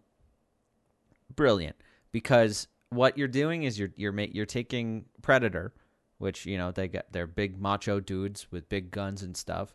Um, and you know what? Fuck anybody who says like the the, the gender bent shit ruined Predator. Fuck you. like Naru was sweet. I I actually liked her a lot. Yeah, and honest, and also, why would you not want to see that? Right? Why would you not want to see a a person of a different gender um, trying to hunt this thing? That's that's infinitely more impressive than these macho fucking dudes with guns. I think it's so much cooler to have this this character like, who's been so misunderstood and mistreated her entire life wants But to be a also, like, hunter. Yeah, like in, like in history as well. Like, uh, smaller people do better in combat, or Yeah. at least in like modern warfare. Like smaller people do better. It's it that is- that is just a fact. Yeah. Like the the the the person who uh, the Simo uh Ha I don't know how to pronounce his last name. Uh, has 700 something confirmed kills, and the Yeah. reason he he was able to kill so many people is he was like five four, and he could hide really well. Like, and also Um, like the best Marines are like guys who are not taller than five five. Like it, like this is how modern warfare works. Yeah. Especially if you need to run and hide and stuff like that. If you're a big, huge, hulking dude, you're a big target and you're gonna make a lot of more noise and you're gonna get killed more easy. Yeah. Like The only criticism about the casting that I've heard that I kind of agree with or understand is just the fact that I wish the supporting cast was a little more memorable. I Yeah. liked her brother, but that was about it. yeah. I think it's just a shame because even at their worst, the Predator movies were always known for having a really likable uh, supporting cast, or a really memorable one at least. Like in uh, Predator 2, uh, you've got Gary Busey and whatnot. In um, Predators, you've got like Walton Goggins and uh, uh, what is it? And just like a bunch of other character actors like Danny Trejo. Um, even hell, the, even the the Predator. that's one of Boyd the things they understood there. Yeah. Like where they had like uh was it Keegan Michael Key, Thomas Jane, uh Theon Greyjoy, I don't know. Yeah. um, I do think, uh, like, as much as I do agree with that criticism of wanting to have a better supporting cast, I don't see where they would fit in in the narrative because the movie's not really about them at all. It's about um, Naru. Is that her name? Yeah, Um, I, I don't I don't want like whole scenes or things dedicated to him. I just wish that uh, other tribes people you see had a little bit more personality. Yeah, uh, I but again, in my defense of that, it's not about them. It's about her experience and her wanting to become the like the hunter, uh, become a hunter. Um, and I do think Amber Midthunder is uh, her performance is just exceptional. Uh, her name is Amber Midthunder. yeah, Yeah. Yeah. That's the coolest fucking name I've ever heard. yeah, it's cool. I had Yeah. never seen her in anything before this, but I liked her a lot. She's not really. She, this is like the big one um, that really thrust her into the public eye. Oh, she was in Hell or High Water. That's right. Um, which I do like that movie. That movie's really good. She's Her, in a um, few Liam Neeson movies as well. Her, Um, uh, I also liked their Predator quite a bit. holy shit, was a dope? He's uh he had a great design. He was a little bit more. I liked how he was more primitive, like in using like clearly advanced Predator technology, but older technology. yeah, he's still ahead of us, but he still has the gear. But he's still like using like shields or like he's not using guns as much. In fact, a lot of times he's using his bare hands. Mm-hmm. I wish he had actual bare hands. Um, that's that's that's what I gotta say about Prey. I don't know if Liam, you have anything else you want to add to it. Uh, no. Overall, I just thought it was a very efficient. If we're gonna keep making Predator movies like this, I'll be happy. It was also sweet to see how they shot Alberta, Mm-hmm. as this was thing was entirely shot around here. Yep. Um, though due to being mostly being shot out on a reserve, there weren't. I wasn't really able to do the thing I love to do, which is pick out like places I've been. A little Like, I was able when to it's out do- in the mountains. Yeah. Yeah, like it's not like when I was watching The Revenant or um, Interstellar, where I had a lot of fun doing that. This time I couldn't do that, but Yeah. Oh yeah. Yeah. Liam, go Right ahead. And then, so Liam, tell us a big one, and then anything else you want to rapid fire off. All right, so last uh, this one is a movie that I just saw on a whim because uh, I want uh, essentially I follow CSIF on uh, Instagram. Calgary Society Uh, for Independent Filmmakers. Yes, thank you, Christian. Um, and uh, they put a contest out for a movie called Barbarian, where they say like just tell us a weird travel story you've had, and uh, if it's interesting enough, you win. And uh, so I entered, and just I then on Monday I got an email saying like, yeah, guess what, you won tickets. Um, this is a movie where I had seen the trailer for it, just like uh, at. I don't remember what movie it was at. I just saw a trailer for it. Um, Probably Bodies, I- Bodies, Bodies, to be fair, Liam. It might have been that or nope. I don't recall, but Might- I don't know. I both. I entered because I saw the trailer. I didn't know anything about it. I thought it looked maybe a little interesting. Um, so I wa- so I won two tickets. I was like, "Hey, Christian, want to go see Barbarian?" Um, to preface what was really fun about this is, so I don't mind looking at like uh, just if when, when reviews are coming out for things or whatnot, just seeing like, okay, if people like not reading reviews, but seeing like just a headline or whatnot, or like, okay, it seems like people are liking this. Uh, this one I wasn't able to do that because there was a review embargo up. Um, and we these were tickets to a press screening, so I got we got to go in completely blind. Um, general premise, which the trailer shows, is essentially a lady uh, goes on a business trip, goes to an Airbnb, um, to find that uh, another person is also occupying it, um, just essentially being double booked.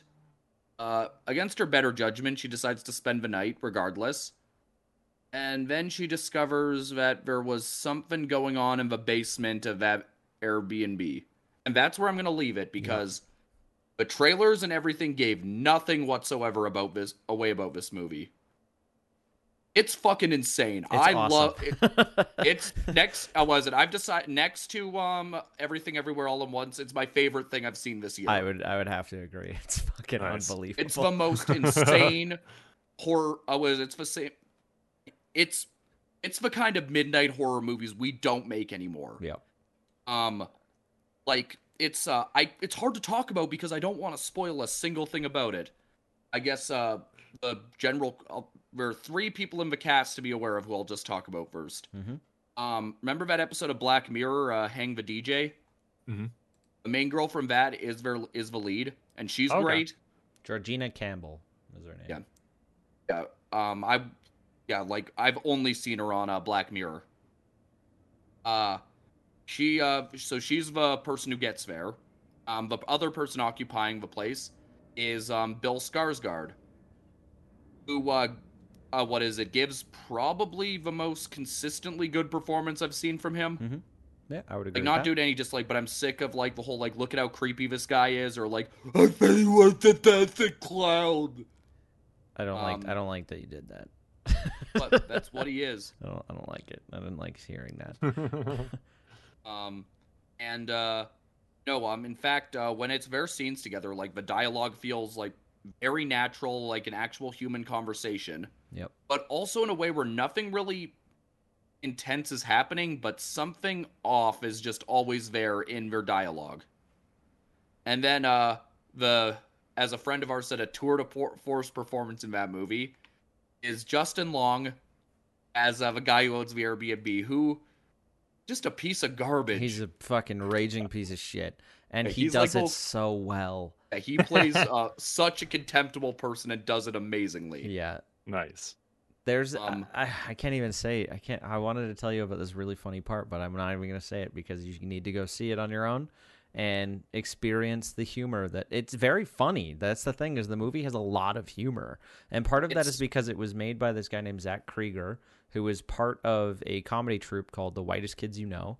Um, who we unfortunately lost one of the one of the guys from that last year um, in a very uh, tragic accident, which nobody, it, no, I don't think anybody actually knows how he died yet. I thought it was a lawnmower, but I could be wrong. Um, that could just be a joke that they say because they think that's fun. Anyway, they're weird Yeah. guys. Um, but uh, yeah, so he, this is his first like full like I think this is his directorial debut, right? Yes. Yeah. And he proves to be a mass. There's one point where I almost shit myself. I looked at Christian. I was like, "That's fucking terrifying." Yeah. It's Um, like, scary. he it's directs- funny. Like, I don't think I've seen a movie that balances horror and comedy this well since it's up there with like Evil Dead 2. Yeah. Like this perfect balance of horror and comedy. Nice. It's also really gross. Yeah, it's uh when the horror stuff kicks in, he so masterfully puts it together, like the gross stuff, the uh, really uneasy shit. Um, it's also a movie that keeps you guessing. You're never able to predict where it's going. Mm-mm. I loved it. Um, but it, Nice. yeah, no, um, I was so happy I won those tickets because again, like, it was just such a big surprise. I was like, this was fucking awesome. Even like for half an hour, we just walked around after talking about that thing. and and literally all we could say was that was fucking great. We can't say anything about it to anyone. That's So it's a movie I will buy and I will invite people over just to show them it. yeah. All right, Liam, rapid fire. Um, all right, just a couple of other things that um, I watched that I'm not going to go into too much detail in.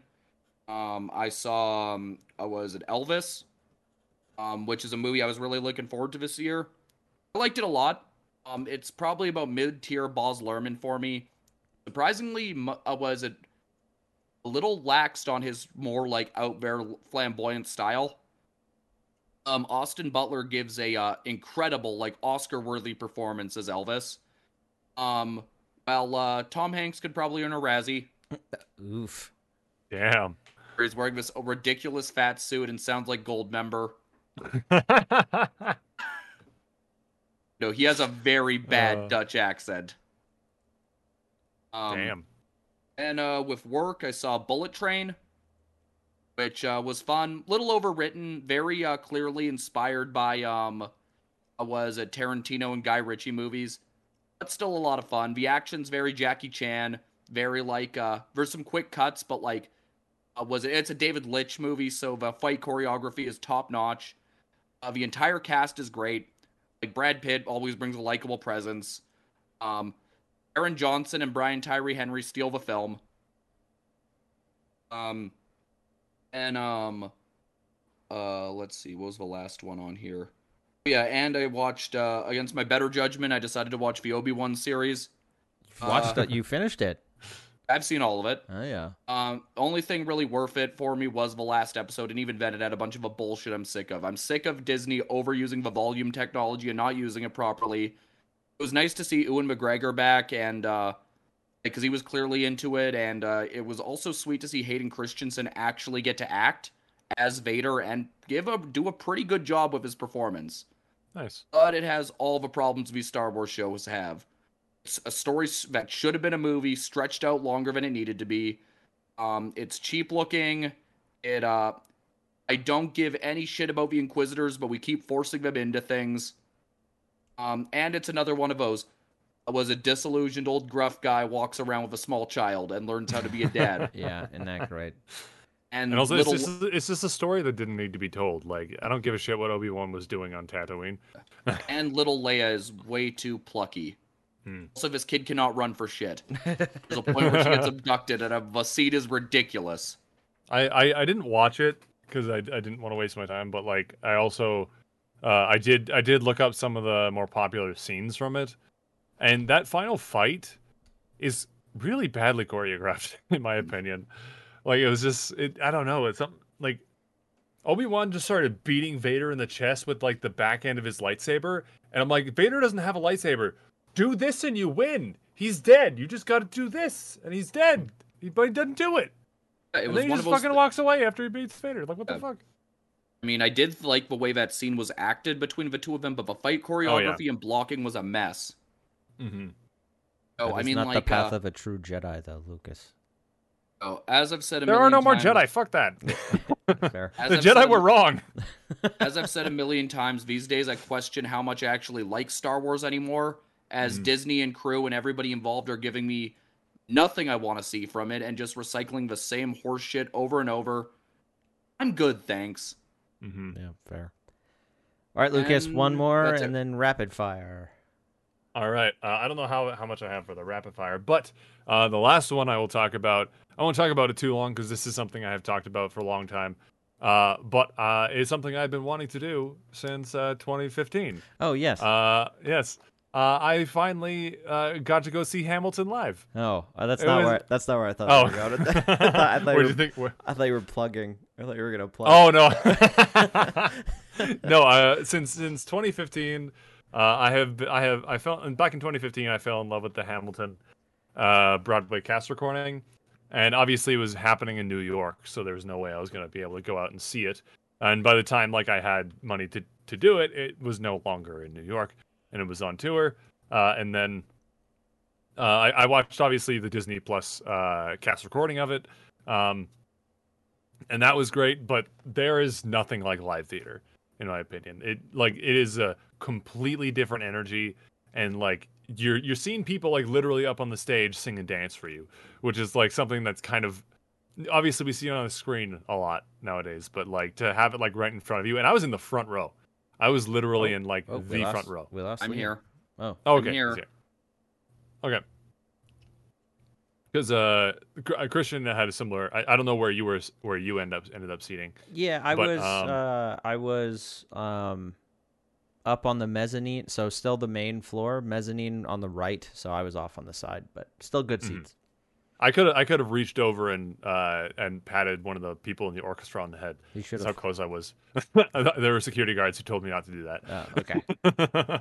but uh, basically, what happened? Hamilton has this lottery where you can enter the lottery, and then if you win, uh, you get like overflow overflow seats for like ten bucks. Uh, and me and Christian both entered, and we won on different nights. Yeah. Uh, we did not see it together, unfortunately. no, no, we we we got different uh, different days. Uh, but like I, I've kind of fallen a little bit out of love with Hamilton in the past like couple years, just because like I've I've known it for so long, and also just like the culture of the world that it's in has changed and kind of changes how you view the show. And we've also kind Um, of overused uh, Lin Manuel Miranda in recent years. Sure, I, I don't know what he's done in recent years, so so much. but yeah, I, I, he's I, the only he's- he's the only person we hire to make music for movies and shows now. That's not true. That's Trent Reznor and Atticus Ross. Continue, Lucas. uh, but like, so I was I was looking forward to it. I'm like, this is gonna be fun, but I, I didn't know if it was gonna be like, uh, like it might have been if I went to see it in like 2015, 2016. Um, but like, I sat down the light and I was sitting there. I was talking to like the people around me who also won the lottery. And then the lights went down, and you hear the bump, bada bum, bum, bum, bum, in the opening notes. And just immediately, I was just filled with glee. yeah, yeah, I believe it. and I had I, I had such a fantastic time. It was so cool. Uh, the the actor who played Hamilton was so much better than Lin Manuel Miranda. I agree with that. I agree. I don't know his name. I might I, I might have the uh, I don't see it immediately, so I'm not going to grab it. I have I have the the the little booklet they the pamphlet they gave it you at the beginning somewhere. But uh, I, I feel like he he he wasn't he was missing a little bit of the energy that Lin Manuel Miranda brought to it. But like in terms of his uh, singing ability and rapping ability and like his performance overall, I think was way stronger than Lin Manuel Oh, yeah. Miranda. Uh, props to Miranda for writing it and everything, but he's he's he's he's not a super great singer. No, not really. there, there's a recording. There's a video of him trying to sing uh, "Gethsemane" from uh, Jesus Christ Superstar, which is a very very difficult song to sing because it's like one really really high note, and he sounds like a broken trombone. It's really bad, but. That poor bastard. Uh, but I, I really liked uh, overall. I really really liked the the touring uh, cast, and like I have such an appreciation for musical theater performers because those people do not get enough cra- credit for how athletic they have to be. Oh fuck yeah, I know, right?